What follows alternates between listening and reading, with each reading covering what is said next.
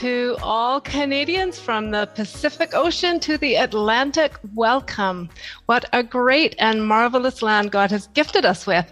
A big welcome also to those of you who are joining us from other countries. We also love to hear where everyone is from, so be sure to pop your location in the chat. I want to say how much we appreciate all of you who join us every week and how much your love and encouragement means to us. We are so humbled to know that you're praying for us, and we thank you for sharing messages and scripture with us as well. And tonight, we are so excited to have the Honorable Brian Peckford with us once again. I'm always so pleased to introduce everyone to Tanya Gaw, the founder of Action for Canada. Tanya has been fighting for our rights and freedoms for over six years now as she spreads the word about how the corruption in our government has been undermining our nation. Many of you have been to rallies that she has spoken at, and you know how passionate she is. I honor Tanya for her integrity as she leads Action for Canada and empowers ordinary Canadians like you and me to stand up against our tyrannical government. Hello, Tanya. Hi, Heather, and welcome everybody. I'm so excited about tonight. It's going to be awesome. So, I'm going to go as speedy as I can through our update. Heather, you're amazing. Your presentation, uh, the way you update that every week and keep people informed is just uh, professional. And I'm just so proud to have you on our team. And with that, I just want to give a big thank you, like to Terenzio and Ray and Sheila and Jenny and everybody else that helps out with this production and is answering your questions, etc. Okay, um, thank you, Terenzio. If we all had our mics and if we were in a room together, that would be the case. Okay, awesome. If you're here for the first time, I'd love to see you post that in the chat and welcome to you especially. I hope you enjoyed the orientation. Every week we do from 4:45 till 5 o'clock. That's of course BC time the or orientation because we got a lot of people in Canada who thankfully are starting to wake up and see that this whole uh, COVID thing is a fraud.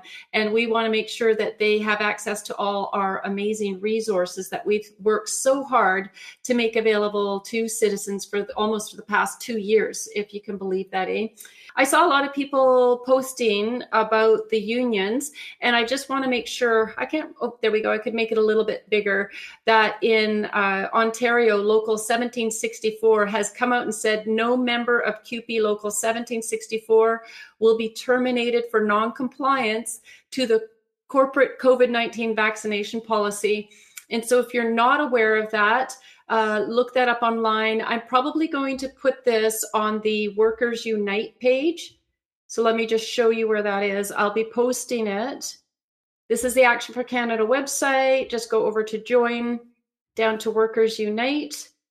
And generally, if there's news or updates, I put them on the side over here or as an image right here. All kinds of good stuff. If you haven't joined Workers Unite, if you're an employee, if you are a business owner, we are welcome you to sign up because uh, there is much that we provide as information here. And if the government decides to lock us all down again next fall, we want to be able to have a huge, large co- uh, coalition that is going to rise up with all sectors across Canada and say no more. We should all be doing that right now, actually.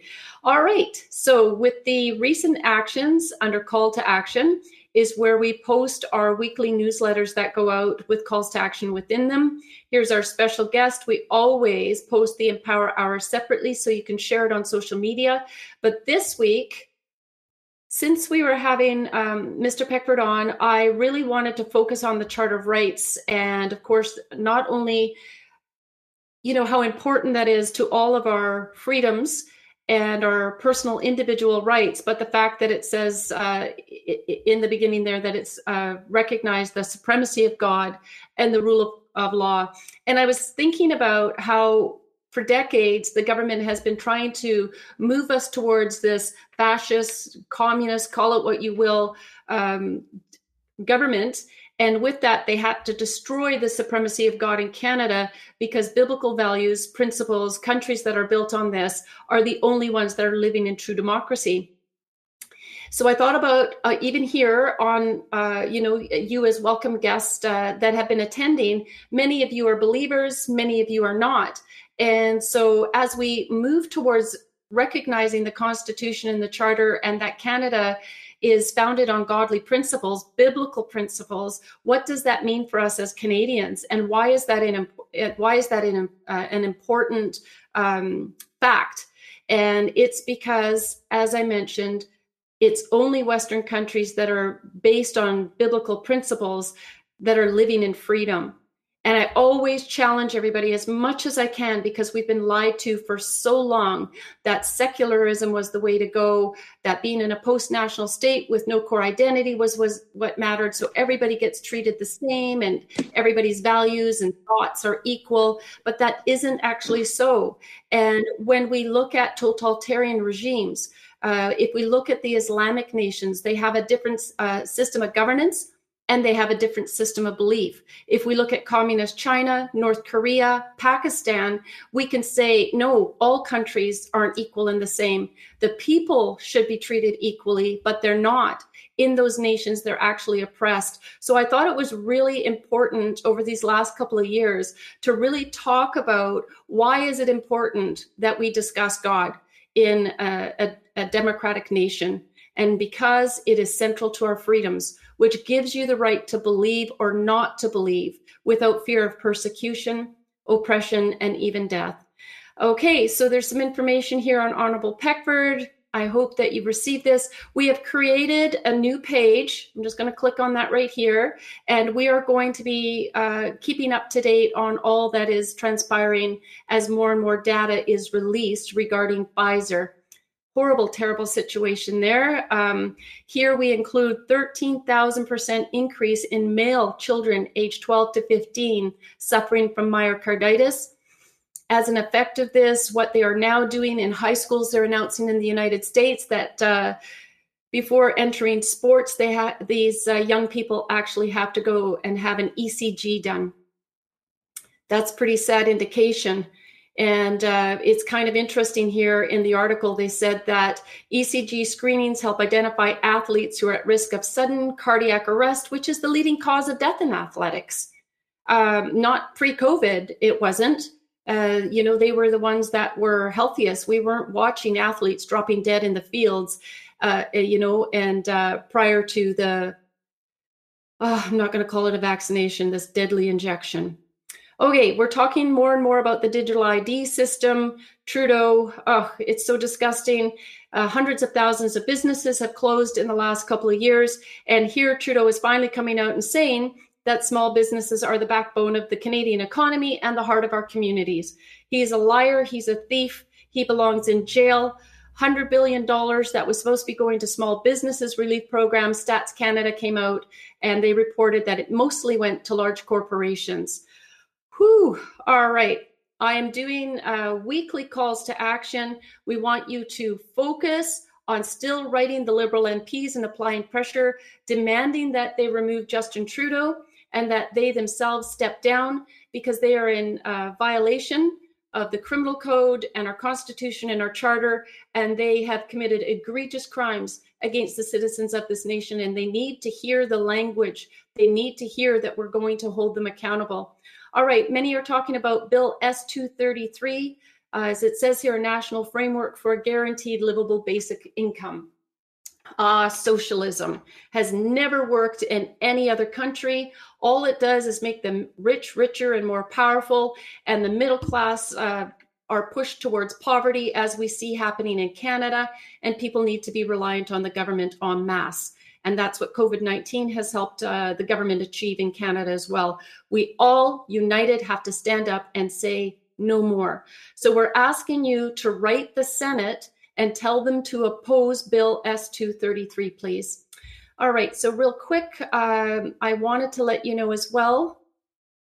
Uh, we are finally, many of you have been asking for French notices of liability. So the one for children is finally in a French version as well on the business page and the uh, church resource page. We do have the uh, just quickly go in here, just a couple of documents as well that we're starting to release um, in French as well. But just keep an eye on the pages. We're going to be updating that as fast as we can. This is a no trespass order in French for business owners, but we'll get there.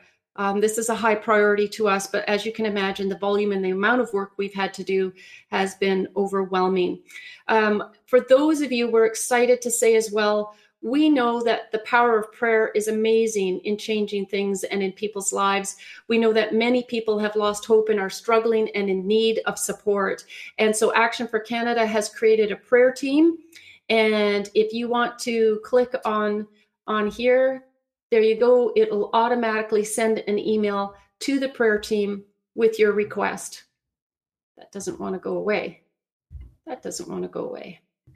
There we go. Sorry about that. Oops. oh, I'm going to be in a, a mess right here for a moment. Yeah. Okay, sorry about this, everyone. This is a little blurb that I've had going on with my system.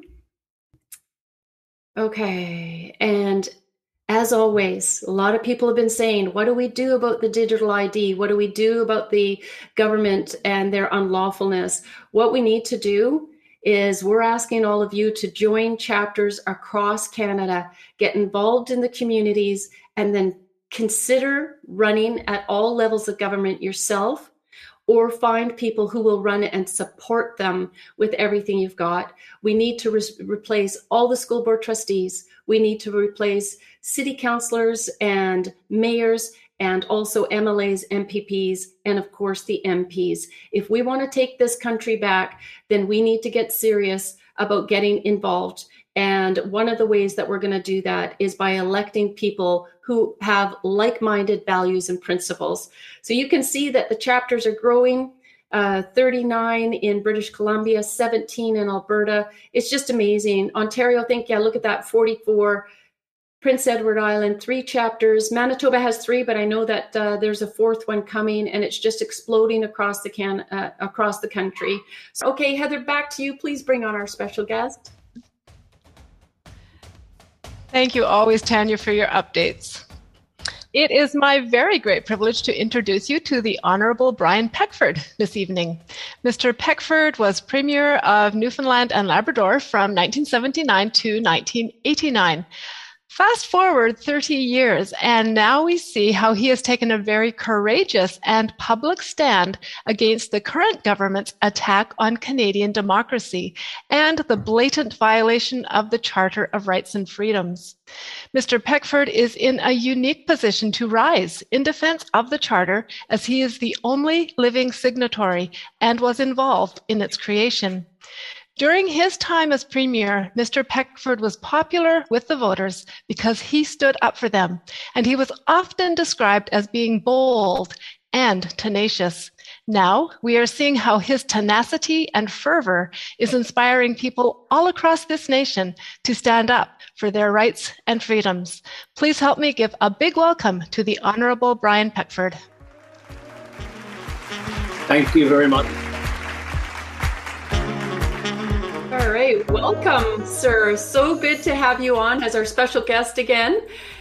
Whew. All right. So, what I'm going to do, I'm going to just hand the floor over to you, and whatever is on your heart and mind that uh, you have to tell our, our audience here, we just can't wait to hear from you.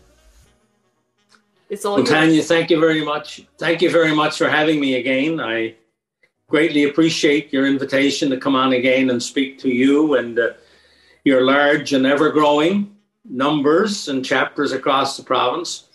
Almost every time I speak now, and every time I'm asked a question either on my blog or uh, in my um, email, and they ask me, What can I do as a Canadian? I say, Join one of the chapters or create a chapter of Action for Canada. Right here in Parksville, on Vancouver Island, you have an unbelievably active chapter with Doug, uh, Doug Titz and his wife, and many, many others. And we have been operating, uh, I have, and my wife, in coordination with your chapter here on many activities that we've done in the last number of weeks. So I want to acknowledge those people right here in my own community and to congratulate you and the other people who work with you in organizing these chapters across the country. They've been very, very valuable. And please, anybody who hasn't joined, please, please join because it, it that, that, you're doing excellent work, and I commend you. Thank you. Now, you're kindly welcome. You're kindly welcome. Now, there's always a lot of things on my mind. Every day that goes by, things tend to change or get amended somewhat. But uh, I want to just deal with two things first, and uh, then we can get into other issues as well. Often, um, people get confused between the Bill of Rights of Canada and the Charter of Rights and Freedoms. And when I give my talks, I usually start with saying we all know that Canada was formed in 1867. And from 1867 until 1960, individual rights and freedoms were not written down anywhere in any document related to the law of Canada. Our individual rights and freedoms were protected by unwritten British common law and other customs that arose after 1867. Okay? And so that was the basis of our protection as individuals on our rights and freedoms. It was unwritten law. In 1960, Prime Minister John Diefenbaker and his government passed a Bill of Rights. It became law in August 1960. But I want you to remember it was a law of the federal parliament. It was not a law of all of the parliaments of Canada. Because if it was, it would have been the law of every province of Canada. It was just the law of one parliament and therefore only had jurisdiction or power over people who were under federal jurisdiction. In other words, it didn't have complete jurisdiction or power to protect the rights and freedoms of every individual in Canada. It was just a federal law. The difference between that and the Charter of Rights and Freedoms is the Charter of Rights and Freedoms applies, is in the Constitution. And the Constitution is the supreme law of Canada, not of the federal government and just its jurisdiction, but all Canadians right across the country. So there's a big difference between a provincial law and a federal law and the Constitution. A provincial law applies to the provinces. A federal law applies to the jurisdiction of the federal government. The constitutional law, if you will, or the Constitution, applies to the whole nation by its very definition. So, therefore, the Constitution and the Charter of Rights and Freedoms takes precedence over all the other laws in the provinces and the federal government. In Section 52 of the Constitution Act of 1982, it says the Constitution of Canada is the supreme law of Canada. So there you have it. It's clear, unmistakable. The Charter of Rights and Freedoms is what we are fighting for today because it applies to all Canadians and it is the supreme law of Canada. And it was passed in 1982 in the House of Commons, in the British Parliament.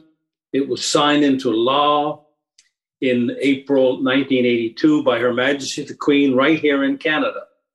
Some people are saying that it was never it never became law. Oh yes it did. It was passed by all the relevant parliaments and it was signed off by the Queen. And when she signed that, in that 1982 Constitution Act, which also contained the Charter of Rights and Freedoms, there are statements which say no more laws of England apply to Canada. All of Canada's laws in the future will be passed and completed in Canada. We don't need to go back to London anymore for any reference. We were totally and absolutely sovereign after the Constitution Act was passed. It was passed by all relevant parliaments. It was signed off by everybody that had to sign it, including the Queen, and it made Canada completely and absolutely sovereign. So everything after 82 that Canada wanted to do, they could do under that act without any reference to any other country, including London, okay, or the United Kingdom, where a lot of us came from. And of course, where we were crown colonies before we became a nation. So I hope that's clear to everybody because there's still some people who try to allege that the Bill of Rights is more important than the Charter. The Bill of Rights was very important in its day, don't get me wrong, and it's still a federal law, but it's not applicable to all Canadians because it is a federal law. Remember, we are not a unitary state like the United Kingdom or like France. We are a federal state where there are certain powers in the provinces and there are certain powers in the federal government. That's why a federal act only applies to federal things, provincial act only applies to provincial things. But the Constitution applies to both federal and provincial things. It is the glue that keeps the country together. It is the main document and the supreme law of Canada. And it was passed by everybody. It's, I have it right here on a book right here. Uh, you can go in and, and find it for you. It was passed by everybody. Uh, and, and, that's on the books. Anybody can find out that. It's not, it's not a secret. The Queen was here. She passed it. I was present when she, when she signed it. Uh, so I'm, I'm familiar with that as the only living First Minister now uh, uh, who helped create and sign the, the, the documents leading to the Constitution Act. So that should be clear to everybody. And if anybody has any questions later about that, and I'm only too happy to answer them. But it's clear and unmistakable in law that the Charter is the document that applies to all of Canada. The Bill of Rights, important as it was in its day as a federal act, only applied to federal jurisdiction or people under the federal law. Okay? Now, secondly, a lot of people are asking me, we understand that you've taken an action against the federal government.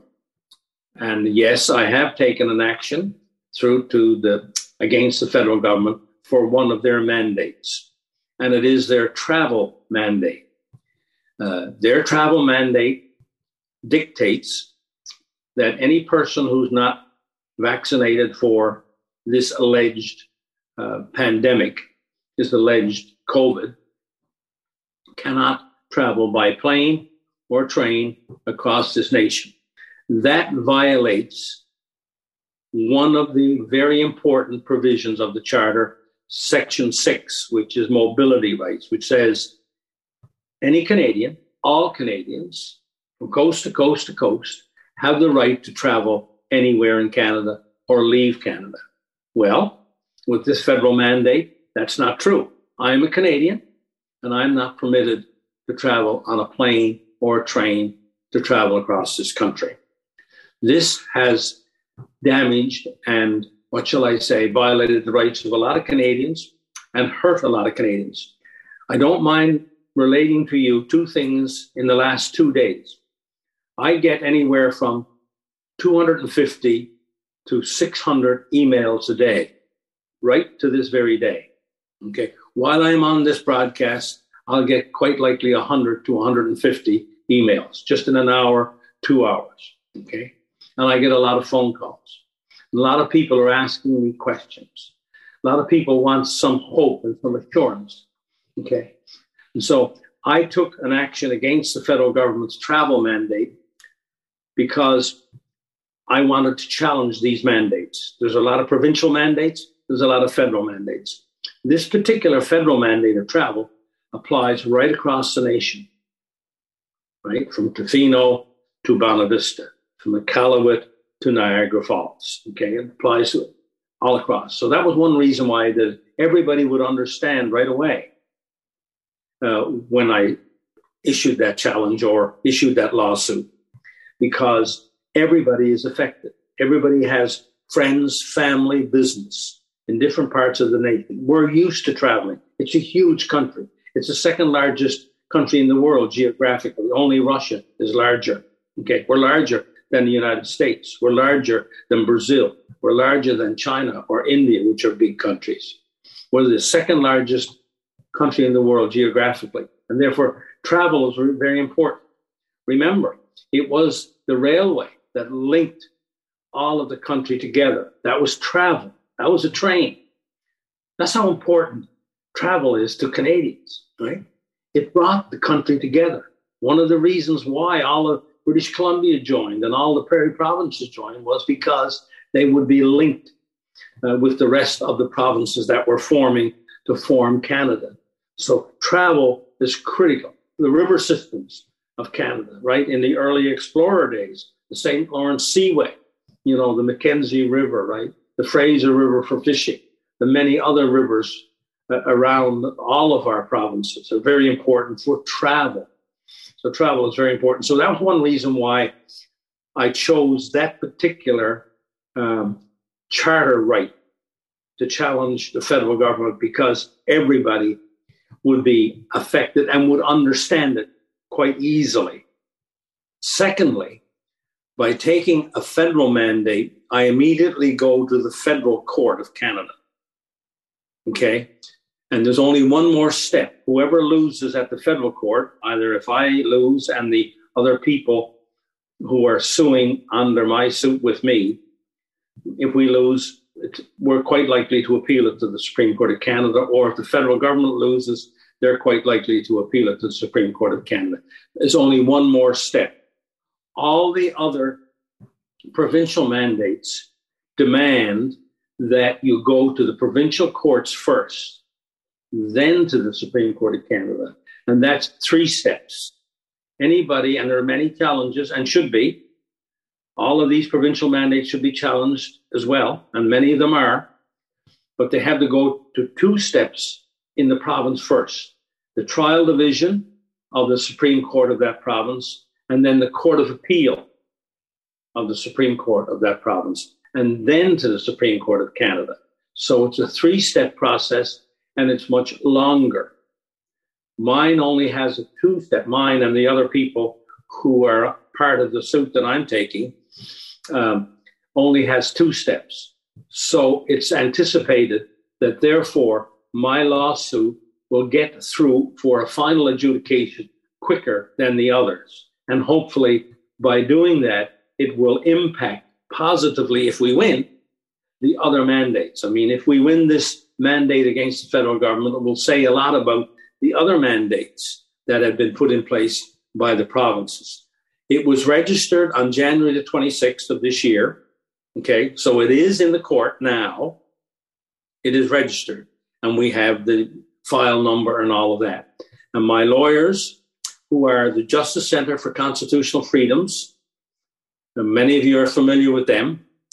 Uh, they're, they're, they have a number of lawsuits underway, a lot of them dealing with the Constitution, a lot of them dealing with the Charter of Rights and Freedoms. They are perhaps the premier uh, group in Canada today that are fighting for the rights and freedoms of Canadians.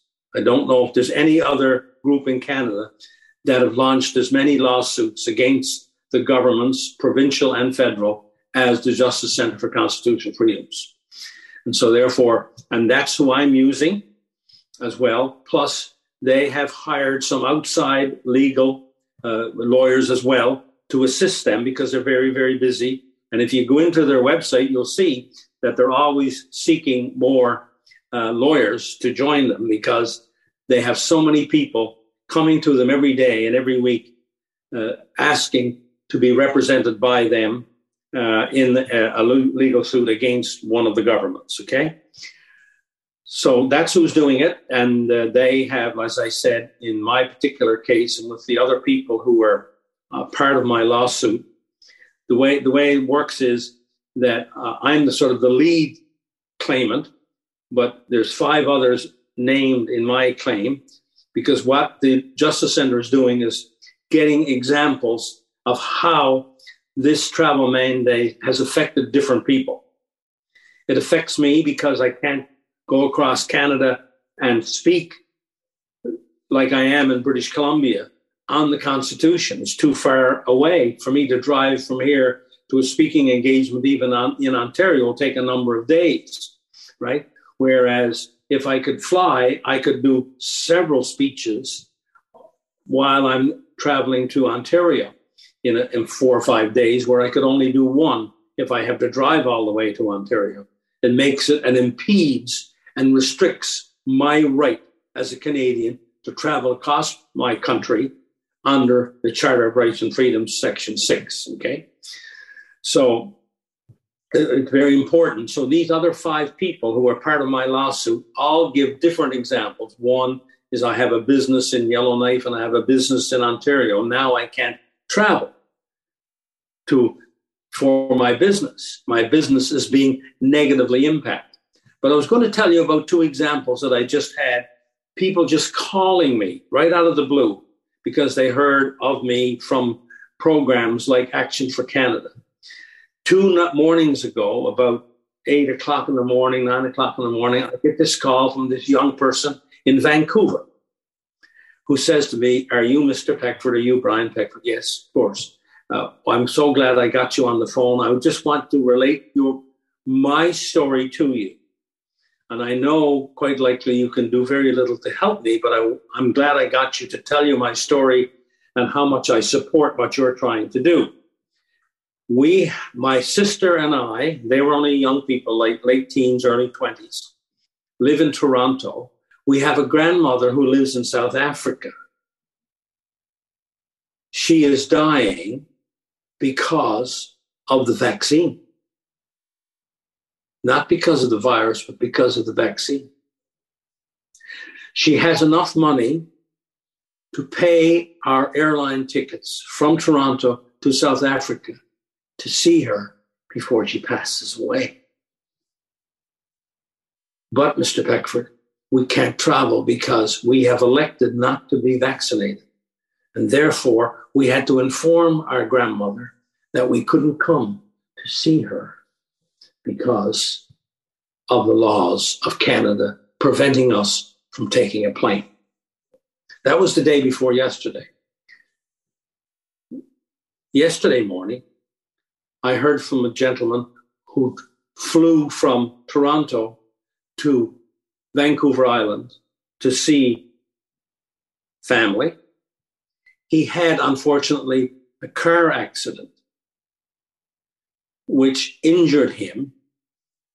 He had a concussion and was told by the doctors he should not drive back to Ontario. He can't take a plane back or a train back. I don't know if there's any trains running right now, but he couldn't take a plane back because he elected not to get vaccinated. And he shall be losing his job as a result. These are real examples that I'm hearing every day by letter, snail mail, by email, and by phone call. And I know you know friends or friends know friends who know of other people who are in a like circumstance. But I want you to know from me that um, I get these too. So I'm not isolated from what is happening. I'm very much a part of it. I have family right across the country. I have family in Ontario. I have family in Nova Scotia. I have family in Newfoundland. So I have three provinces besides any friends or business associates I might have. And I'm prevented from doing that. So I do fully appreciate and understand every day what many, many Canadians are going through. And this is how, how else can you say it? This is a crime against humanity. This, this is this is, uh, I mean, it's so hard to find words to describe what's going on and to think that the press and still a majority of Canadians who don't listen to anything only the mainstream media don't understand or know. We have family who don't understand what we're talking about. Like you have family, you don't understand what we're talking about. And so it, it's not only distressing, it's perplexing and frustrating to know that these things are happening to people in our country, right? Uh, and yet, so many people still don't understand. But take it from me that we are going to see this lawsuit through. And you might ask the question well, what about the mandate is lifted? Makes no difference. Federal government, you have broken the law for the last year or year and a half, whenever that mandate came in. You're not going to be excused because you lifted it now because of political reasons or other convenient reasons to you. You broke the law, and we're going to challenge it right all the way to Supreme Court of Canada if if we have to. So uh, I want you to understand that. If you need, if you if you feel like you you want to support this, then you go to the Center for Constitutional Freedoms, go to donate, and you'll go down and you'll see the list of lawsuits. Mine will be there, and you can contribute directly uh, to my lawsuit if you want, or to the other lawsuits that the Justice Center has on the go. And the way it works is they they do this for you, and with the contributions they get, they pay their lawyers for uh, the lawsuit. If at the end of the day you lose, then hopefully they have enough money for your lawsuit to cover all your expenses. If they don't, then in that case, I shall have to pay. Uh, and I'm willing to take that risk. That's not a problem. I'll take you know, that we, risk. We, we so appreciate what it is that you're doing with this case. And I think um, that ca- Canadians on a whole appreciate what it is you're doing, those who are awake and aware. And I don't think you would ever have to worry about taking that cost on yourself if you were to lose. Uh, when we see what happens with a convoy, sir, I tell you, we will be there to support you and help raise those funds. Action for Canada is committed to that. I love the partnership that we have. I love how you were saying as well that you, in your own community in Parks, uh, Parksville, I know Doug, he is absolutely amazing. And it just, I think, is a comfort that Canadians across the board, whether you're a parent, um, an employee, a business owner, Action for Canada has something for you in order to support you. And the other thing I want to say, I agree. One of the number one uh, questions that I've been asked as well is, you know, I have to travel uh, outside of the country. I have a relative that is dying or unwell. How do I get back in? How do I get to Quebec, etc. It has been so draconian and so this is definitely a battle that you've chosen very specifically to take on. And uh, we are wishing you uh, absolute success. Thank you very much. Thank you very, very, very, very much. Very important, which you emphasize a lot, and your members, is this. And I'm starting to push it more and more, partly as a result of what you have said and what your people have said. So I, I want to give you some credit here, uh, and I mean it. And that is somehow God has become a dirty word. Mm. The preamble to the charter, it's in the charter. The charter starts with this country is founded on the principles of the, of the supremacy of God and the rule of law. And judges have ignored that in their decisions relating to the charter. And I'm going to be highlighting that in everything I say I have been now in the last several weeks. I'm going to be highlighting it more because that's mm. how the charter begins. And we've got to educate yeah. lawyers to go back and read the charter that they're trying to uh, right defend or or that they're trying to interpret and we've got to educate the judges so the more that the chapters across this country with me and all the rest of the people can get out in public and talk about that the supremacy of God mm-hmm. is in our charter. Absolutely. Is it is to me it is definitely a battle uh, good versus evil um, throughout history evil has risen up when people either became complicit or uh, just just unaware of what was going on as tyrants were rising up. Uh, trudeau and his little mob they they were very strategic in what they were doing. They've been at this for 30 40 plus years working towards this. And so i say what took them 40 we're going to undo in four. That gives us two more years. And that's yes. i think a, a, really good goal because as canadians are becoming aware as they're being pushed into a situation like all the federal workers who um, have to either get this deadly uh, you know harmful jab or lose their job i've been working the last few days uh, I'm, I'm always kind of working on this with specific people but a gal that's in a city uh, she was also working with the um, RCMP, highly qualified, and she wouldn't take the uh, vaccination. I use that term loosely. And so they tricked her into signing like an attestation saying, uh, Yes, I'm going to take the vaccination or no. So she had clicked no and then signed her name. But below it, it said by signing yes, you're agreeing that, you know, we'll be working with you and bringing you back to work. And by signing no, uh, you know, you're going to be terminated. And the trickery of what is going on. So we have been hitting the unions and the, the HR person and including the mayor and city council. And I'm going to be putting those templates, uh, those letters on our template page because um, the union is all of a sudden sitting up straight. We have to talk the language. We have to let them know this is what the Charter of Rights says. This is what the criminal uh, code says we are on the winning side of it. We just have to be educated and aware. And just real quick, back to um, my journey as far as uh, making God central is because six years ago, God laid it on my heart very specifically to proclaim Canada is a Christian nation. And at the time, I was thinking is was because of the flood of immigration that we were having, wherein people were not integrating and assimilating, which leads towards the destruction of a nation and if we're going to continue to be a lighthouse to nations living in oppression, like the ones that I named at the beginning of the show, then we need to be able to stand up for our sovereignty and we need to be proud of that and not shamed into being silenced because that's the key. That's the technique they're using. Shame us.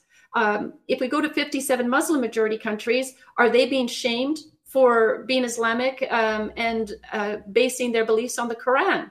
What make what's the difference between them and us being able to embrace proudly and be patriotic about what uh, we've been gifted right. with in this nation? Right. Well, as we've seen through uh, Tamara Lich and the convoy, um, democracy ha- has declined in this country. We're no longer a democratic country as we speak today. We've got to restore. Yep. We, have got a lot of work to do because we're behind the eight ball now. We've got to restore the charter.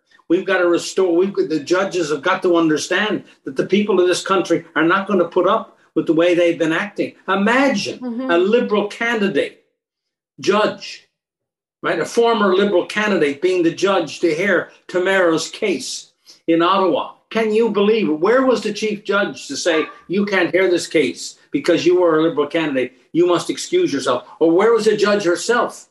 Well, she should have said, I can't hear this case because I have to excuse myself because I have a conflict right. of interest because I was a liberal candidate. I, I can't hear this case. She didn't. She heard the case, and she should not be allowed to be a judge.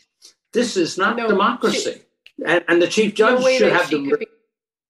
No, no. And then when she came back in the court, she had shackles on, as if yeah. she was in China or Cuba. This is not Canada. Yeah. This is not a democracy now. So people you have to understand uh, we're not talking about Canada being a beacon of democracy right now because we're not. We're not a beacon of democracy.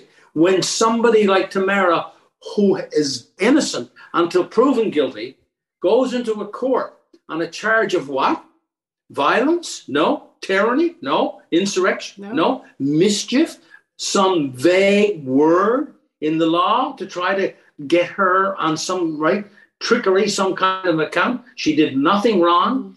She's before the judge, and to come into court, she had shackles on. I thought that was a hundred years ago. So Canada is not a democracy when these kinds of things can occur, and where to this very day it's being condoned by the majority of Canadians. Where are the people in the streets complaining about this? I mean, everybody should be so revolted by this that they walk out of their houses onto the streets to say, enough is enough. We can't have this. So we have it all the way from our, right? We have it all the way from our parliamentary system to our executive system to our judicial system. It's corrupted. It's corrupted. And we have to stand strong to get this changed and we have to be and the way we're going to do that is to be active. Thank you. And what we need to do is there's a second wave of truckers coming across this nation. This battle is not done. We said it was going uh, going to happen. And i think that um, one of the greatest things that could have happened was for trudeau to put this uh, emergency act before the senate he didn't have the uh, support so he quickly pulled out otherwise there would have been a vote and then as well the banks were very upset because people were pulling their money out. Now, that's not actually a great thing. It's not like the banks were like, "Oh my goodness, we care about you know uh, people's individual charter rights and freedoms." They were they had no objection to freezing. Their issue is is that the digital ID system isn't set up and ready to launch yet, and and so we've got to hit this really, you know, swiftly. We've got uh, Pastor Artur, who's a political prisoner in um, in in a remandment center in Alberta, and Alberta, Action yeah. for Canada is yeah, we're going to be taking some additional actions. I'm very excited about it. I, I won't be presenting that information just yet. Um, and what we need to do as well is these judges who are in breach of the bench, uh, we need to go public with this. Uh, we're gonna there's going to be another action that we're taking that is going to be launched throughout alberta again i won't uh, mention it until uh, we're ready to go it'll be coming soon uh, but if you think about what these judges, Judge Germain Olson and Judge Rook, have done to Pastor Artur, Pastor Stephens, etc., the uh, whistle stop um, owner, is that they've publicly had no consideration for shaming them and making them out like they were criminals so that when they go to the store or bank that they could very likely receive opposition and even put them in harm's way. So if we now rightfully without um, playing dirty like they did but actually calling these judges out nothing defamatory, nothing libelous. It'll be on the facts of what they've done. And we publicly call them out so that when they go to the store, people recognize them and maybe have a conversation with them. They need to step down from the bench. They cannot continue to hide and uh, not be held accountable for this. And so there's different things that Canadians can do to get involved and be active to start turning this around. No, no question. And and uh, the the judges can be influenced the same way as the politicians can be influenced. And we need to consider the following: if you look at where the legal actions are going now, including mine, okay. Let, let's just set up a scenario, which is the most likely scenario to happen. Is this?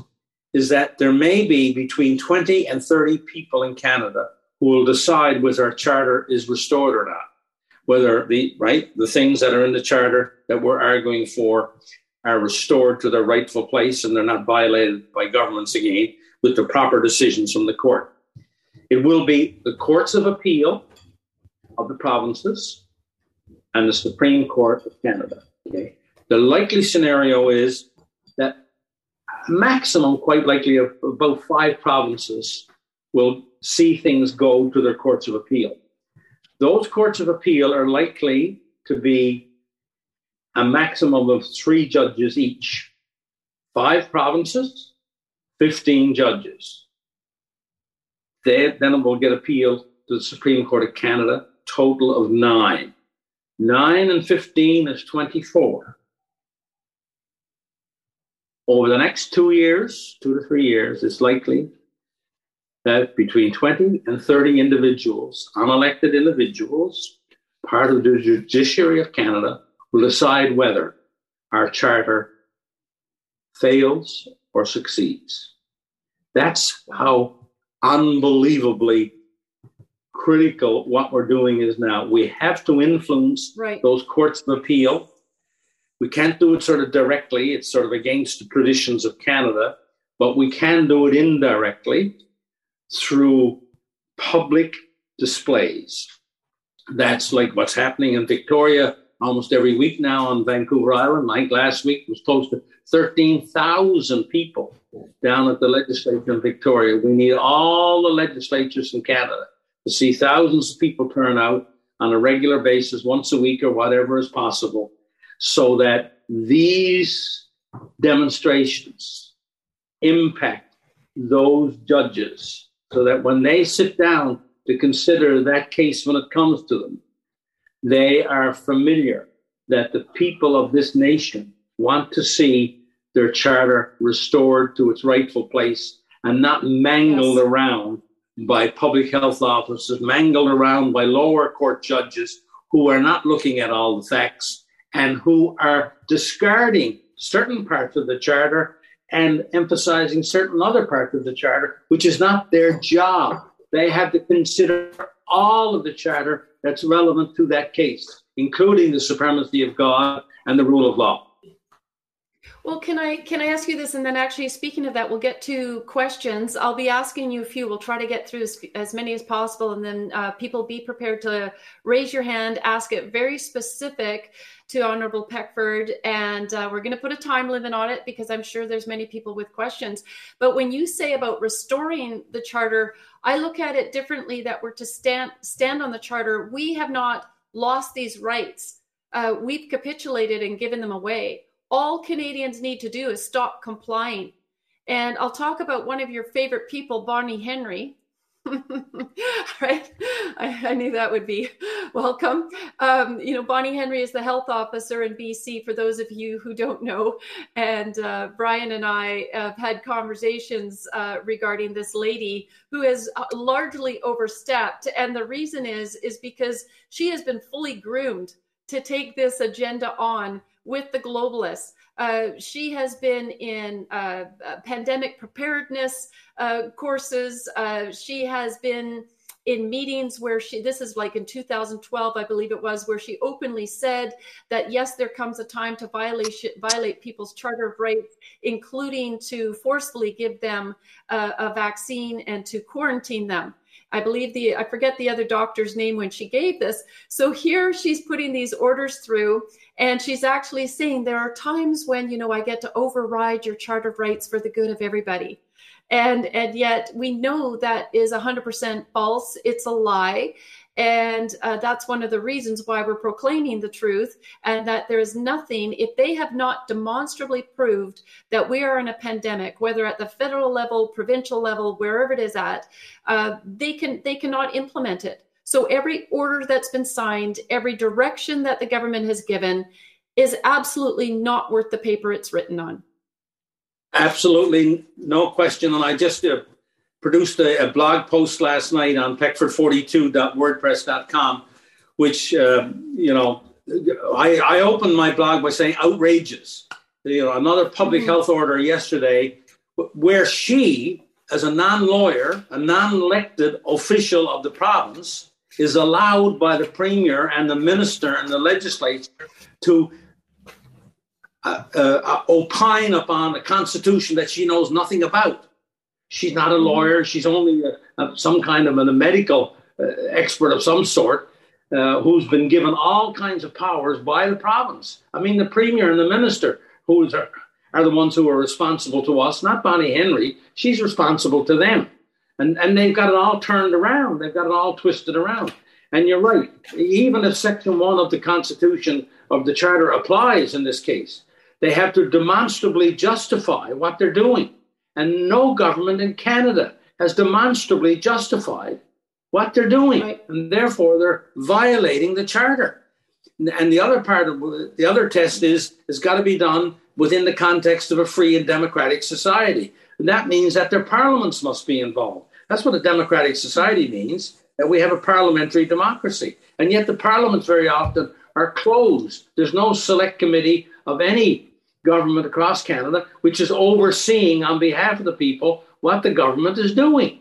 So right. the charter is being violated all over the place, even by people who are not even lawyers. Where is the Department mm-hmm. of Justice of the British Columbia government when, when they're allowing a public health officer to speak for them. I mean, it's where's the Minister of Justice? Where's the Attorney General? I mean, this is a, a this is a scandal of the first order and totally outrageous. If this was happening well, overseas, we'd be saying, you know, they haven't got a democracy like Canada got. Well, it's happening yeah. in Canada today. Well, and this is when uh, what happens when all levels of government have been infiltrated. That's why I've said they've had this stage uh, prepared for some time. Bonnie Henry has deep, deep ties to the World Health Organization and Bill Gates. Uh, you know, that's why I say that the health officers across Canada, once you start researching them and see their background, they all have ties. And so then we would look to, okay, where do we seek justice? That was one of the questions that's coming. What do you have to say about the Governor General? not doing their job. I mean, Justin Trudeau is the prime minister that has the most uh, violations, ethics violations. He's definitely broken the law. He's a criminal, but they've done this intentionally. They don't care. Bonnie Henry knows the Constitution. I'd have to say she knows the Constitution, she knows the Charter of Rights, but they're walking all over it with the objective to bring in a fascist state. and and how do we go if there's no governor general if our rcmp are not investigating and doing the arrests do we as people walk into their offices and start doing citizens arrests? What's what's the option? Yeah. Well i think on the governor general side um, because of the way our constitution is our constitution is constructed to be as we speak today the bna act and any amendments that were done to it over the years and the Constitution Act of 1982, okay? Plus customs and conventions. They're still alive and well. So our Constitution is not just the BNA Act and the Constitution of 1982, the customs and conventions still apply. And one of the problems we got with the Governor General is that over time, the Governor General, and especially since 1982, um, the Queen and the Queen's representatives in Canada have taken on a lesser and lesser role from the point of view of having power. And all they do now is function, they're only symbols, and they're functionally just signing the orders in council from the cabinets of the various governments. So mm-hmm. over time, they they the power has weaned from them to the parliament completely and to the prime minister. And so uh, an argument can be made that in the same way as Trudeau lost in court when he tried to unilaterally patriate the Constitution because of convention, we quite likely could use and lose in the court as it relates to the power of the Governor General. Where the power now rests and where people have got to put most of their lobbying is their MLAs, their MPs, their ministers provincially and federally, because that's where yeah. the power resides in our Constitution today. It's with the elected, and especially mm-hmm.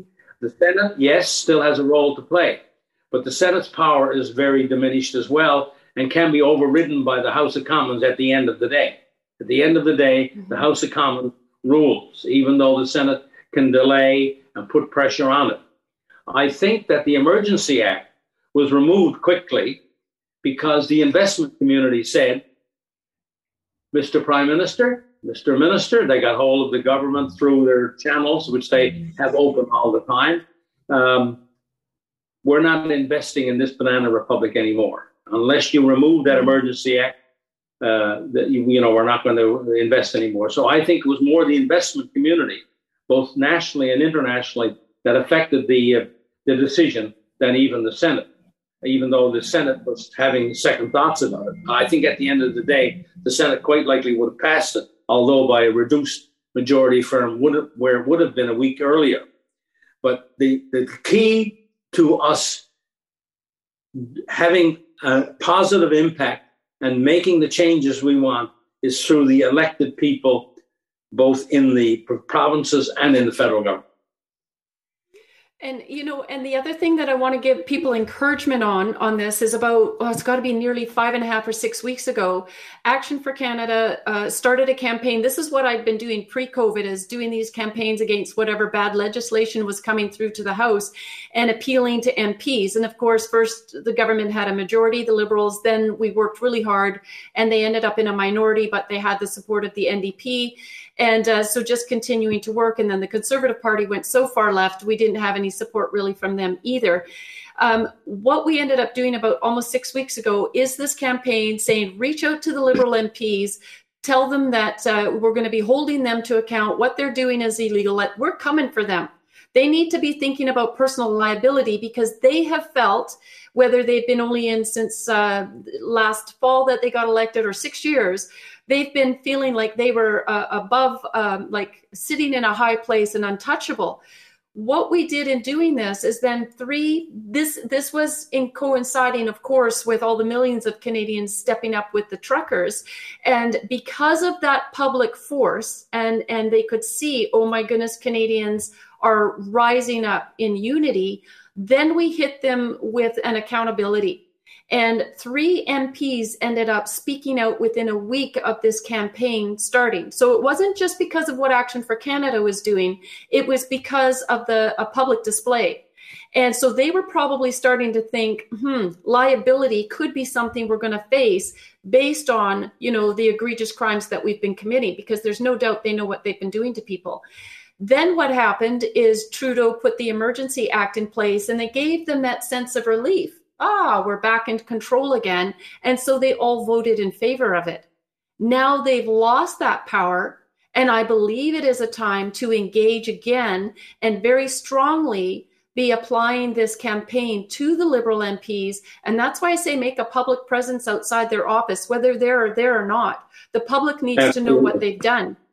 And, and so these are the reasons we're very strategic about the campaigns we're doing. And then as well, getting good people ready to run for office. And the final thing I'll say in the Global Compact on Migration and 17 Sustainable Development Goals, one of the huge parts of that agenda was that they were using the municipalities to implement their agendas because they are closest to the people.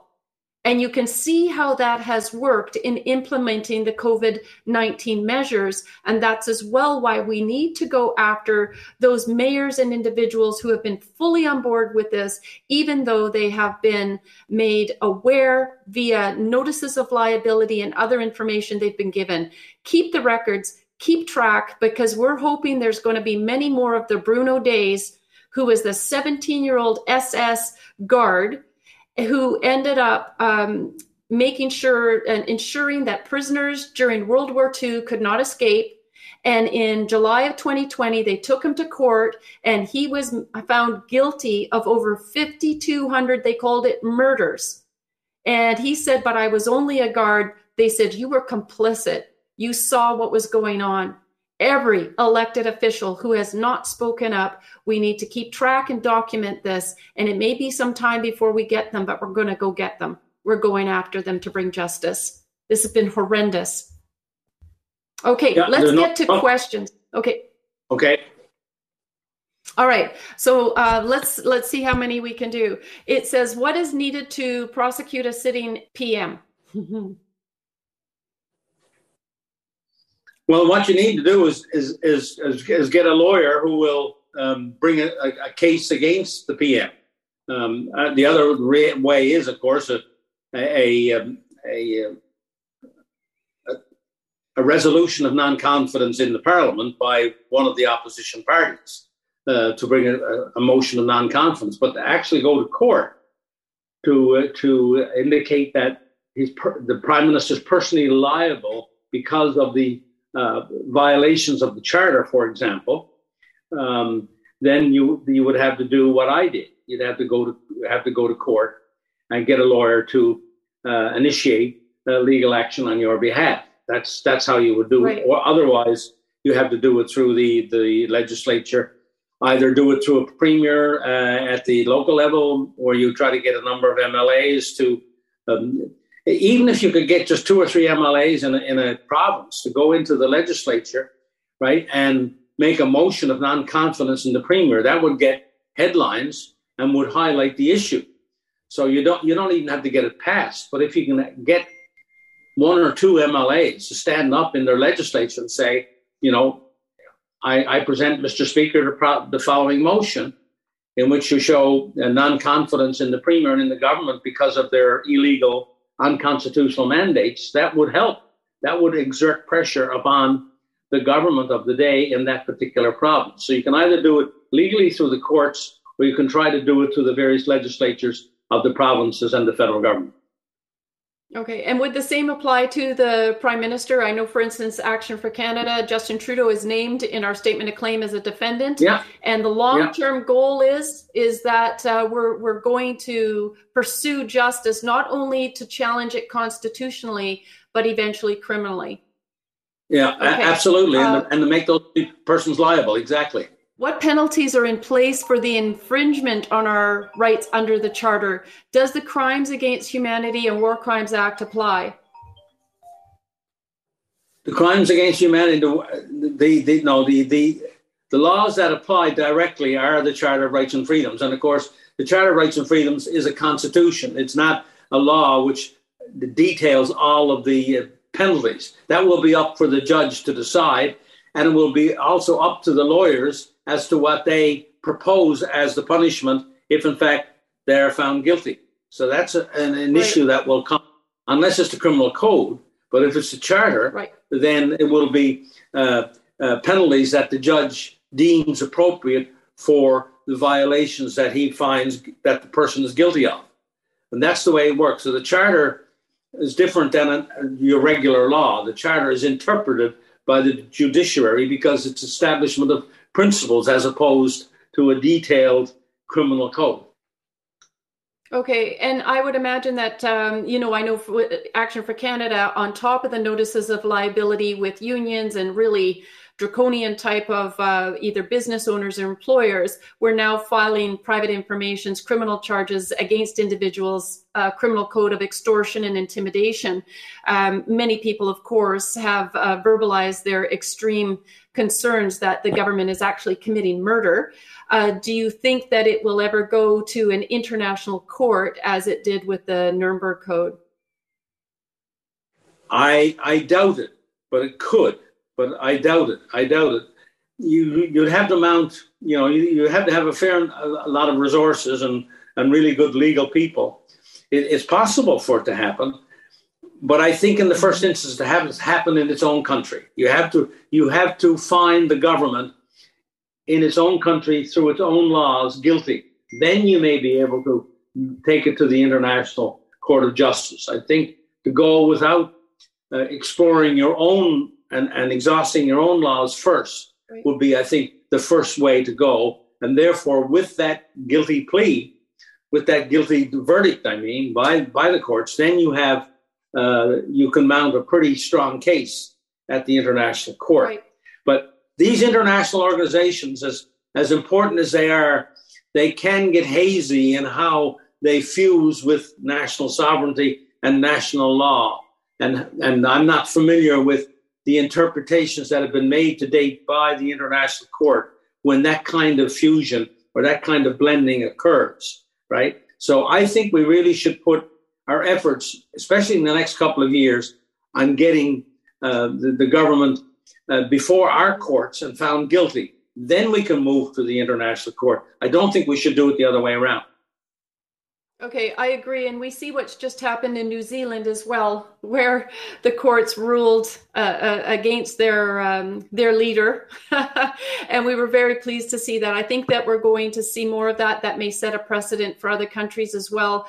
But um, I want to encourage people. You know, they say, "What's going on with Action for Canada's legal action?" Well, we know that Rocco became very ill. I, look forward to the day that he's going to be able to publicly tell his story. Uh, their team is still working on the cases, so don't be concerned about that.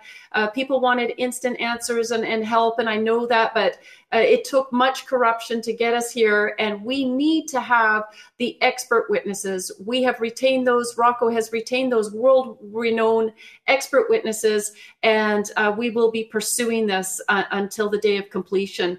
So, so don't be concerned. Uh, we will. We have had ours adjourned until um, April uh, because the defendants had moved to strike on our case, which was what we had expected. Uh, nothing less. They weren't going to say we're guilty. You know, let's not proceed further. Take me in. so the motion to strike will be heard in April. Okay. Uh, did you want to add anything else uh, to the other comment, or are we good to go to the next question? Uh, well, ju- just on the New Zealand thing, the New Zealand court, mm-hmm. I, I think they must have picked up the words from Canada because I think their Bill of Rights came after our Charter of Rights because the judge actually used the words demonstrably justify and that the government hadn't demonstrably justified that they could go ahead yes. and do what they were trying to do. So that was a, a delightful thing to see and uh, really encouraged me in in uh, how valuable those words were. And I do remember, by the way, I'd like your people, your audience to know. I remember when there was only "justify" in that sentence. Yes. And it got changed. We changed it. Several of the premiers at the time and delegations said we want that stronger. That's why demonstrably was put in there. That's very, very important because mm-hmm. you know it, it strengthens the verb justify that you just, just don't justify. You got to go out of your way to justify. Yes. And that's what makes it so strong. And that any judge worth their salt will have to really confront that those two words when they deal with the charter when these cases go before them. Yes, right. And when we get it to the uh, the the Supreme the Court, Court, of Canada. Yeah. Yes, yes, you know it's going to be making quite a difference there. And I remember when and when you came on the show originally back in November, and you talked about the word demonstrably, right? Yes. Uh, yes. Without doubt, we need to know that we're in a pandemic. I, they, they didn't even reasonably in any way show that we are in an emergency. Oh, no. Okay, so the next question is what will impact, what will be the impact of the pending treaty with the UN have on the Constitution if there is another pandemic? And we know there will be. Who in Canada is to sign this agreement and how can we stop it? And uh, just for myself, I want to say we've got to remember the UN is an unelected body interfering with our democracy. And my goal is that every time I talk to Maxime Bernier or Derek Sloan or everyone else, it's like, will you be willing to pull us out of the UN? because I've had about enough of them. Anyways, go ahead. Well, I don't. I don't think. Uh, I don't know that particular uh, act or agreement they're talking about. Uh, the the only really agreements that I think can really stick are the international trade agreements and Canada's already signed that Pacific Partnership one that President Trump got out of, where I think some of our sovereignty is already threatened. Okay. So I would be more concerned with those international trade agreements because they do have a process of tribunals and, and arbitrations and, and hearings like the, the free trade agreement with the United States and Mexico has. So, and that international trade agreement, that Pacific partnership one, uh, and the one with with Europe as well. Are, are, I know the one, the Pacific one, does have certain provisions where our sovereignty could be threatened, and uh, uh, I think both parties have gone along with this. All the mainstream parties have gone along with this, and I think that's a real, real danger. As far as the UN goes, and any agreement, I'd, I'd have to take a hard look at it because I'm not so sure it will have as much strength as those international trade agreements there's a lot of talk about these, you know, various agreements, and a, a lot of people. You've got to do a lot of research on that because, like I say, I'll just repeat again. I think those international trade agreements have a lot more legal strength to be implemented than do the UN agreements for some of the reasons you just gave of being unelected and so on. And they don't have the same framework, legal framework to them as do as does those trade agreements do. Okay. So I, I think that's that's where now that's not to say that these other international agreements are are are good. They're not. And and as they get compiled, then you know one on top of another, then they gain more strength, and then perhaps can be used at some point in the International Court of Justice. All of these things uh, do go to the very core of a nation state. And what is a nation state? And here's my argument, right? And I've thought a lot about this over the years since I got out of politics, uh, especially. And that my view is, is that the world is best served by nation states, which can define their borders through history and through culture yes. and through language. Okay. Mm-hmm. Therefore, you have an identity. When you get out, it's like a moral compass, it's like God. When you don't have a moral compass, your civilization is going to fail when you don't have a history and a culture and an identification as a person, as a nationality, right? Your civilization is going to fail. And then after you have the nation states, these identifiable nation states, because of history and culture, do agreements with other nation states, which don't infringe upon each other's sovereignty. I can still trade exactly. my wheat without giving away my sovereignty. I can still buy something that we can't produce, an orange, into Canada without giving away my sovereignty. We don't need to give away our sovereignty to have trade. But in order for civilization and for people to be people and individuals to be individuals, we need and must have nation states and moral compass. Both go together, then you've got a civilization. I love it. And that's where Trendy, you could do an applaud on that one. Please bring on an applaud because um, there you go. I just love what you just said. It touches to the core of my being and the bottom of my heart The Bible actually talks, God created borders so that we would have sovereignty, and nations under God need to protect that. And there's a document that many people do not talk, talk about or even know about, and it's the coronation oath which was signed by the Queen in 1953, committing that Canada would be governed by uh, biblical Christian principles. And that document has never been amended. It stands today. And so, therefore, anything that's come after it that is not in line with the biblical Christian principles should be rescinded. And when we get the right government in place, that is going to be something I'm campaigning for. So I love what you said. We have a right to our sovereignty. We have a right to our God given rights and the democracy that we've set up and our founding fathers gifted us with.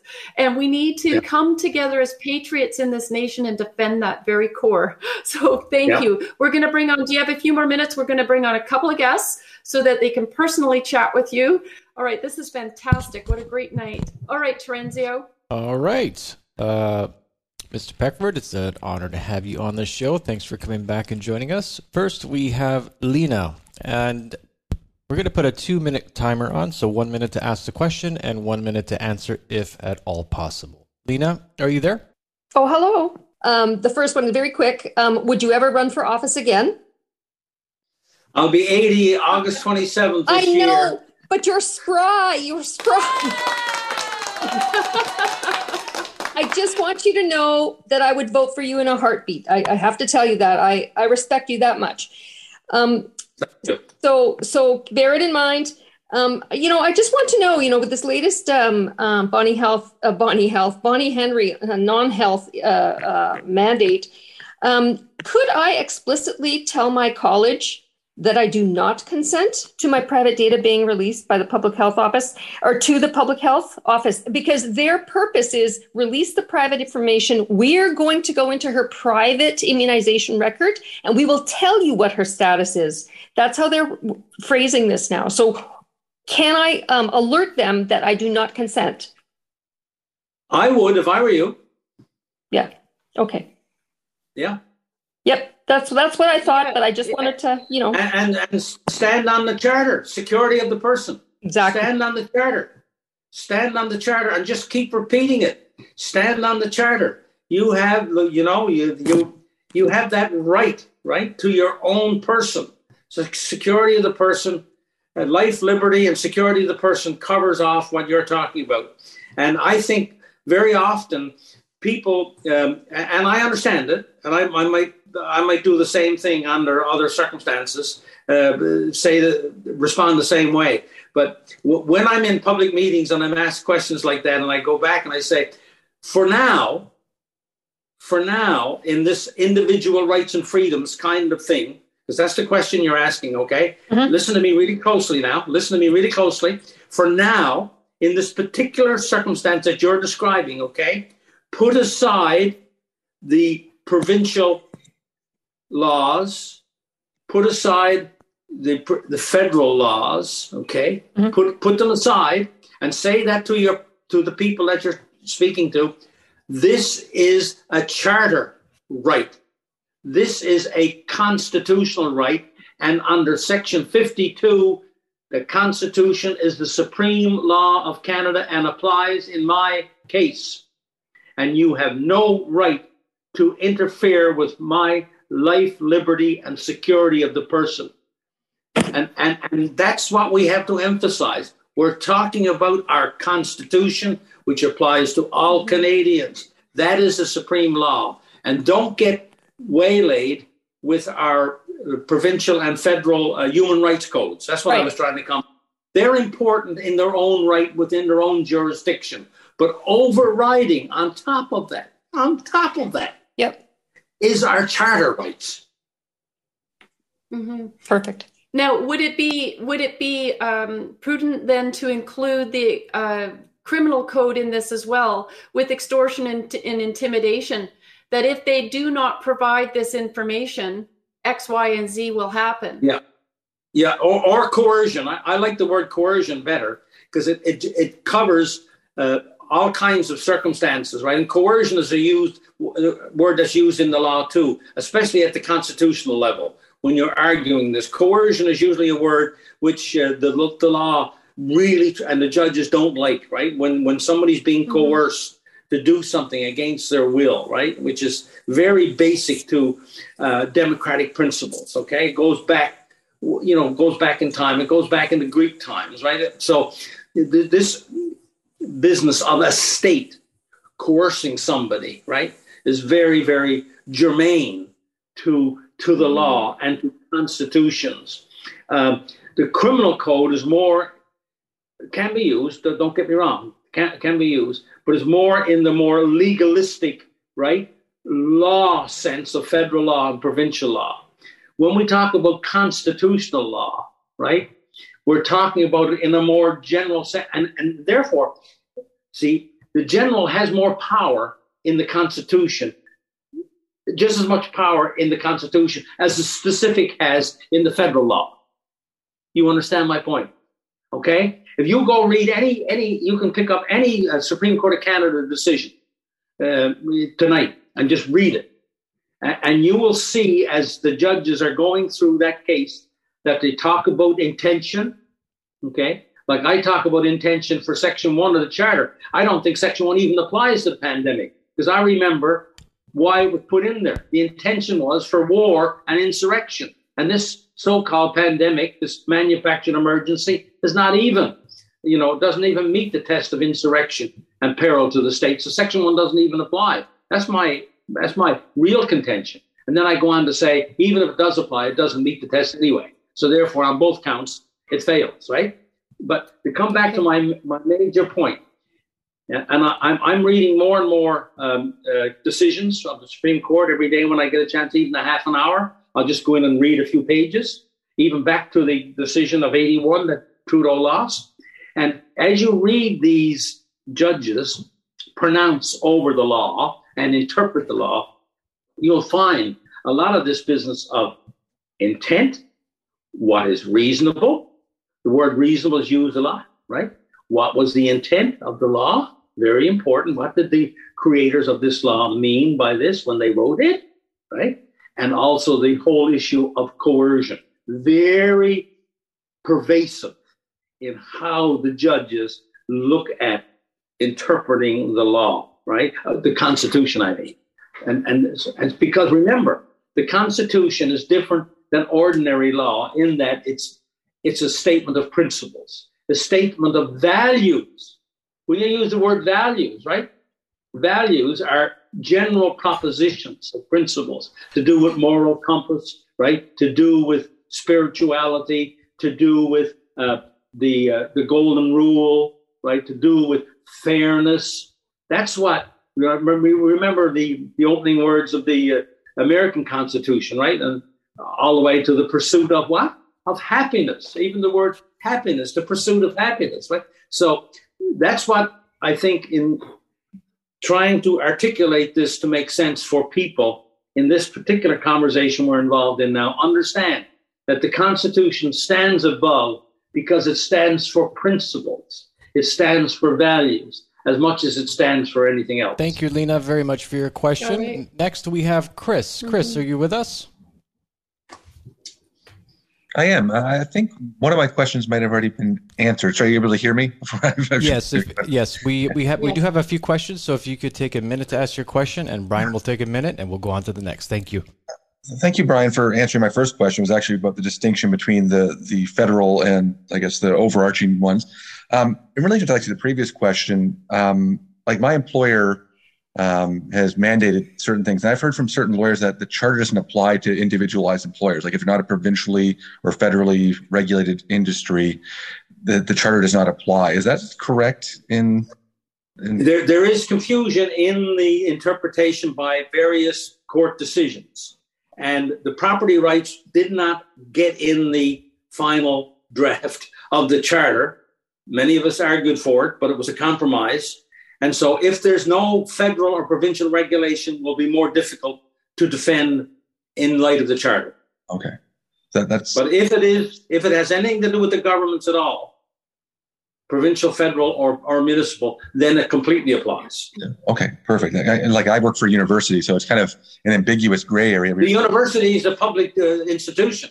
Oh, it is. okay, because I've been, it's been a gray area. I've been people told it's a uh, oh, private oh, entity. Oh, and all, okay. oh, oh, oh. oh, what university? Uh, University of New Brunswick in uh, Fredericton, actually. Oh no, that's a that's a public university. Oh. It gets money from the, the, the province. It's regulated by the province. But listen, under the Constitution, education is provincial, and so your university is completely covered by the charter. Oh, that is wonderful to know because they kept saying it was a pseudo. They accused me of a pseudo legal theory by invoking the charter because uh, I have religious reasons for not getting vaccinated, and they said no, that oh, they're justified. My. So, yeah, oh, I'm so glad. I'm so glad you're on this call tonight. They, man, oh man, they're trying to they're trying to snowball you. Let me tell you. yeah. I, yeah, I got that impression, unfortunately. yeah. Oh, oh, oh, you better go back and if you want to, you want to write me on this or contact me on this, I'll be only too happy to sign my name to something. Wonderful. I really appreciate that. Uh, and, and, good news, though, my union is actually, which is Unifor, is actually going to arbitration with my case, which I'm surprised because I don't know if you're familiar with the president has said some pretty um, interesting things about unvaccinated people. So I'm, I'm, appreciative that they are actually taking my case to arbitration at least, but um, I don't know. That's still probably months away. Yeah. Thank you for Sir, you keep pushing that charter. You keep pushing that charter. You keep pushing that charter. That university is completely under the God, under the Charter of Rights and Freedoms. I appreciate you saying. Thank you very much for clarifying that. uh, next, we have uh, Maureen. I hope I said that right. Marine, are you with us? Uh, Marion. Yeah, Sorry Marion. Hi. Thank you. Yeah, um, I'm an, I'm an Aboriginal person and I'm under the Indian Act, but I I guess the Charter of Rights um, has precedence over that, correct? Yes. Okay, I didn't know about that, so thank you. Oh yes. oh, I haven't really been harassed or anything because I'm fortunate enough to be a retired school teacher, so I didn't have to go through COVID. So I'm still right. receiving my pension unless the government decides to freeze it at some point in the future. But we hope. No, they can't do that. No, yeah. they can't do that. Okay, you're completely you. covered under the charter. Remember, in the charter, we actually identify right. Section 35 identifies for the first time and and and recognizes right the rights of Aboriginal people and the treaties of Aboriginal people. And Aboriginals actually defined for the first time who are Aboriginal: the Métis, the Innu, and the Inuit. Thank you very much for your question. Next, we have Paulette. Paulette, are you with us? Yes, I am. Thank you very All much. Right. Hello, Mr. Peckford. I did see you in your interview with Dr. Jordan Peterson. And the question that I have is what do you think the legacy media, or how is the legacy media treating your circumstance of the, the lawsuit that's coming up? Because you mentioned, Dr. Peterson, that you wanted to announce it with his on his podcast because of the um, the reaction that you were concerned you were going to get from the legacy media? Well, the long and short of it is the legacy media shut me out about a year and a half ago. There was a time when I would write the National Post or the and Mail or the Times Colonist here on Vancouver Island or Vancouver Sun, and they would carry it or acknowledge my letter and get back to me and say it's a bit too long, can we shorten it up or whatever? But you know, it's an important point and we need to carry it. And then we would negotiate and, and shorten it down or do whatever we had to do and get it published. Well, as soon as I started to enter the, the fray as it relates to the Charter of Rights and Freedoms and the mandates and so on, suddenly I was shut out completely. No media cover me now, no legacy media cover me. I'm only covered by people like Tanya's organization and other such organizations. They don't care anything I say or anything I write. None of them go into my blog and use it as a as a launching pad to write something about what I said. They, they've completely been so. When my lawyers and I were talking about how we were going to announce my legal thing, it came to me that I knew that Mr. Peterson wanted to have me on his program. And even though he was on the world tour, when I got hold of him, he dropped everything and within a few hours set up to do this interview with me. And so it was through his program that I launched, that I announced that I was launching the lawsuit. Thank you for Mr. Peters. Hmm. All right. Next, Perfect. thank you for your question. Next, we have Allison. Allison, are you with us? Hello. Hi. Hi there. Um, so wonderful to uh, hear from you today, and, and you do give me hope. Thank you. Um, I wanted to ask quickly, um, uh, just maybe to make it a two-parter. They're they're unrelated, but first of all, does he? If the emergency order was to be once again, say, fraudulently invoked, um, would it supersede or, or uh, override the charter? No in the preamble to the Emergency Act, in the Act itself, is this Emergency Act is subject to the Charter of Rights and Freedoms, written right in the Act itself. Oh, okay. Okay. That's good to know. Um, and just for a second, if if a person has a, a pension, a registered pension plan uh, with Cooperative Superannuation Society, uh, and something happens with the whole digital ID, uh, and I'm entitled to get my pension out as early as 50, and that gets frozen, um, what what do people do in a case like that? Wow, that one I don't know. I can't I can't answer that directly. Okay. I'd have to know more about that pension plan and how it was set up. But um, it, it, is there government involved in any way? Well, not that I'm aware of. I, I got it through a, a, career in the credit union system, and they're they're in Saskatoon, Saskatchewan, uh, okay. the Cooperative Superannuation Society, and that's all I really kind of know about it. Yeah, but they're registered under the province and are regulated by the province, so there would be uh, you, you need to check this out with a lawyer. Okay. And it wouldn't cost you very much to just to ask that question and, and get an answer. But I would suspect that cooperative, because it's registered by the province and regulated by the province, and then perhaps even under some federal legislation, that the charter would apply. Okay, great. I will do that. Thank you so much. Okay. Next, we have Genevieve. Genevieve, are you with us? I am. Thank you for taking the question. I look at things a little differently than you do, Mr. Peckford. I really think that the parliament is no longer in control of the country.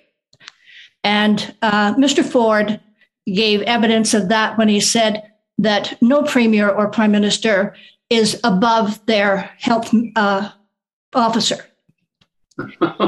and, well, and you alluded to it when you talked about Bonnie Henry and how oh. outrageous it is what is happening in BC.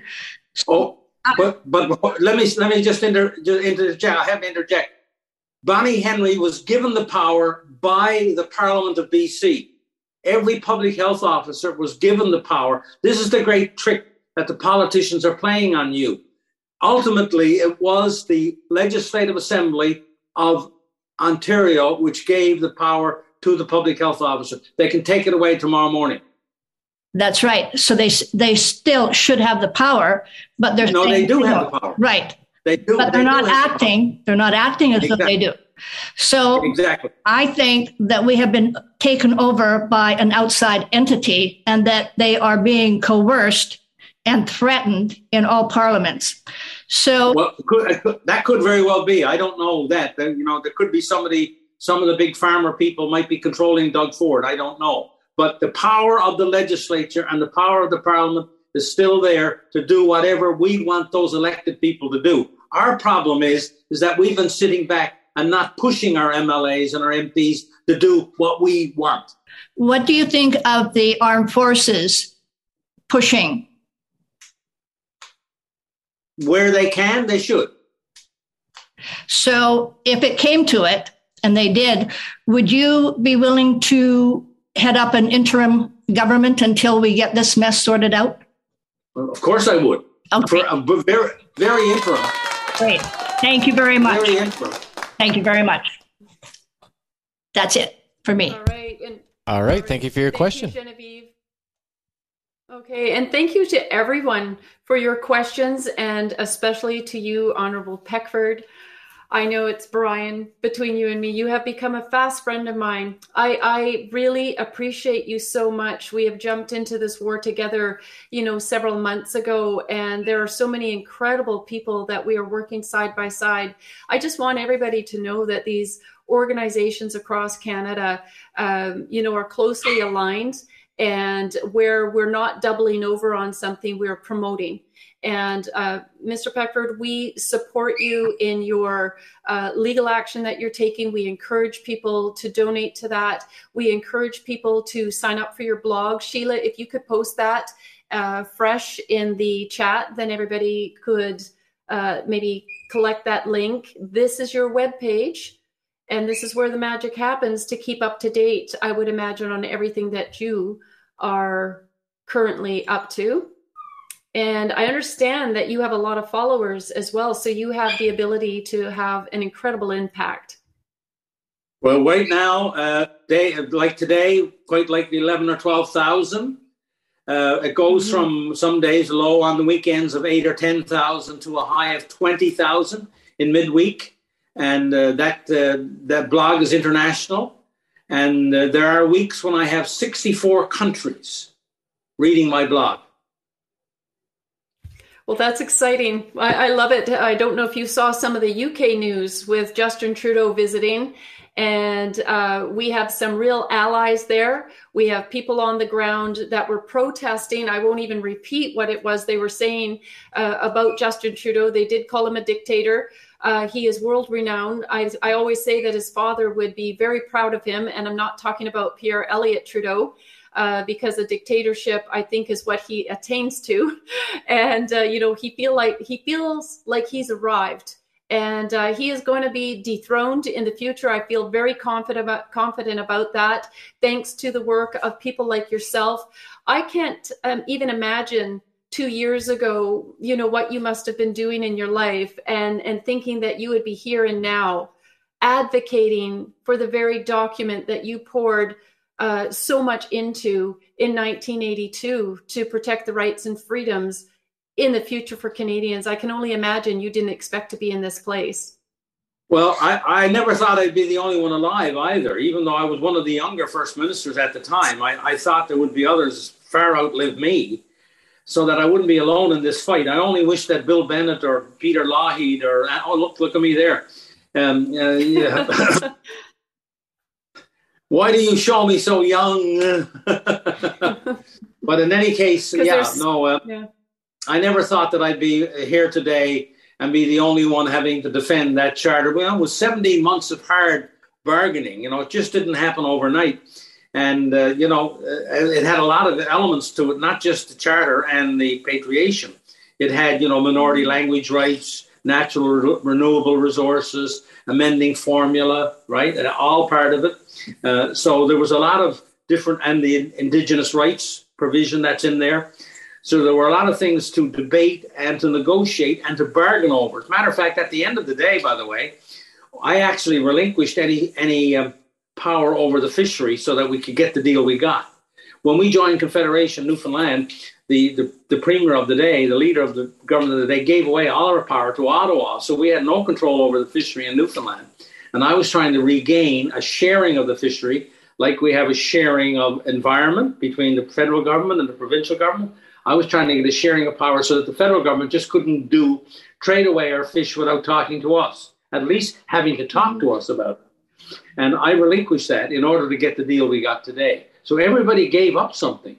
We didn't get everything right. we wanted. And so that's why I feel so fervently about it now, because I know what I gave up on behalf of the province of Newfoundland in order to be a, a true Canadian, to be part of a compromise, to be part of a bargain. And the bargain we got now is not the bargain I signed.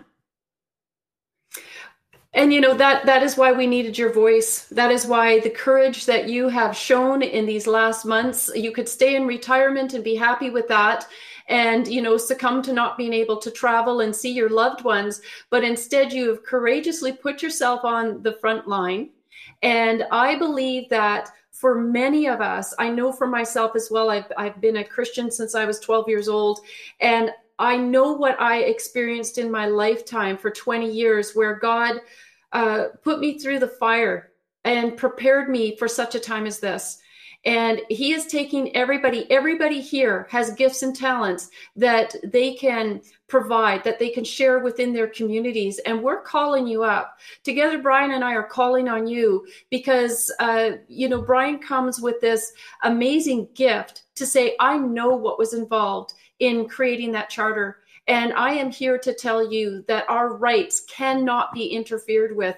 I've seen people within the chat saying, you know that uh, the the uh, business owner has said that I need to do X, Y, and Z. If it does not align with your Charter of Rights under Section Seven, the right to life, liberty, and security of the person, then it doesn't apply if your employer, if uh, an interior health officer, if the government itself is telling you to put something in your body that you know is going to be harmful, that's in violation of Section 7, the right to security of the person. I've been listening, Mr. Peckford. I have been so grateful because you are teaching so many people. And it is the power of knowledge that is going to free us. And the main thing, if anything that I could appeal to people, and then I'm going to ask you to provide some closing words on empowering our guests, or sorry, uh, you know, the, the, the people that are here sharing this time with us. But I say that knowledge is power and that courage is contagious. And so for people to go out and be courageous, but it is so much deeper than that. We, we need you to be present. We need you to be active and we need you not to comply any further with any of the orders. And so I want to hand that back to you. And what would you appeal uh, to people on today before closing? Uh, civic duty to be full citizens of Canada, to be full voters of Canada. You must participate not only to put your vote down at election time, you must be involved every single day. Look, a democracy is healthy if civic involvement is high. Democracy is low if civic involvement is low. Okay? We have a healthy democracy if the citizens are involved.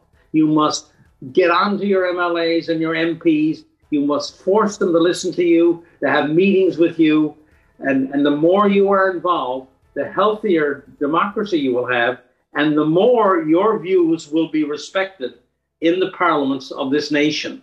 We must continue. Democracy is very difficult. Democracy is not easy. It, it, it, takes every day. It's like being a Christian. It's like, right? You must work at it every day. Every day mm-hmm. you must work to, to behave in a manner which is consistent with that philosophy. Mm-hmm. You must work at it every day. In the same way with a good Democrat, a really good citizen, you must work at it every day. That means being engaged with those you've elected to ensure that they carry out the wishes of the people. That's right. And if you if you don't agree with them, we need to replace them. Once again, you have just right. uh, gleaned so much knowledge. You have shared your wisdom with us. You have empowered the people, and uh, we are just so grateful. Anytime you want to come back on the show, anything new happening, please reach out. Again, we are so grateful for everything you're doing. Well, I, I really appreciate that, Tanya. And every time I've ever contacted you've got back to me instantly, and I really appreciate that. And so, therefore, I know you're only as close as a click, and I will use it again. That's amazing. Thank you so much. And again, from everybody, well, we bless you. We pray that God will go before you and be your rear guard, protect everything that you're doing, and bless your health and your family and your wellness. Thank you. We look forward to having you on the show again. Thank you. All right, everyone. In- mm.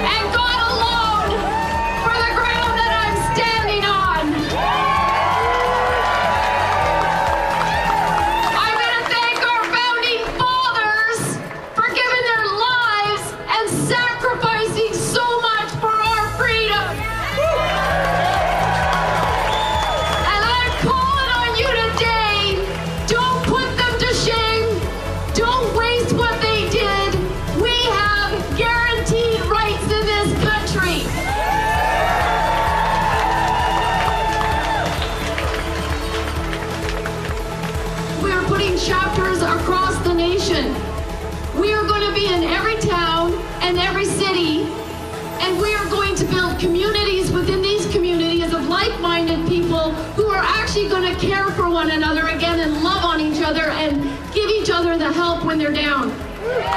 We are going to use the, the uh, teams and the people that build within chapters to support our businesses. The government's actions are completely 100% unlawful. Judgment will again be found on justice, and those with virtuous hearts will pursue it. You have a virtuous heart if you are here today pursuing freedom and righteousness. And then verse 23 comes along with a promise. God says he will turn the sins of evil people back on them. He will destroy them for their sins. I take great comfort in that because I serve a mighty living God of discomfort because we as a nation had turned our backs on Him and we need to get right. So I am just going to thank you so much. I'm going to say God bless you and God bless Canada.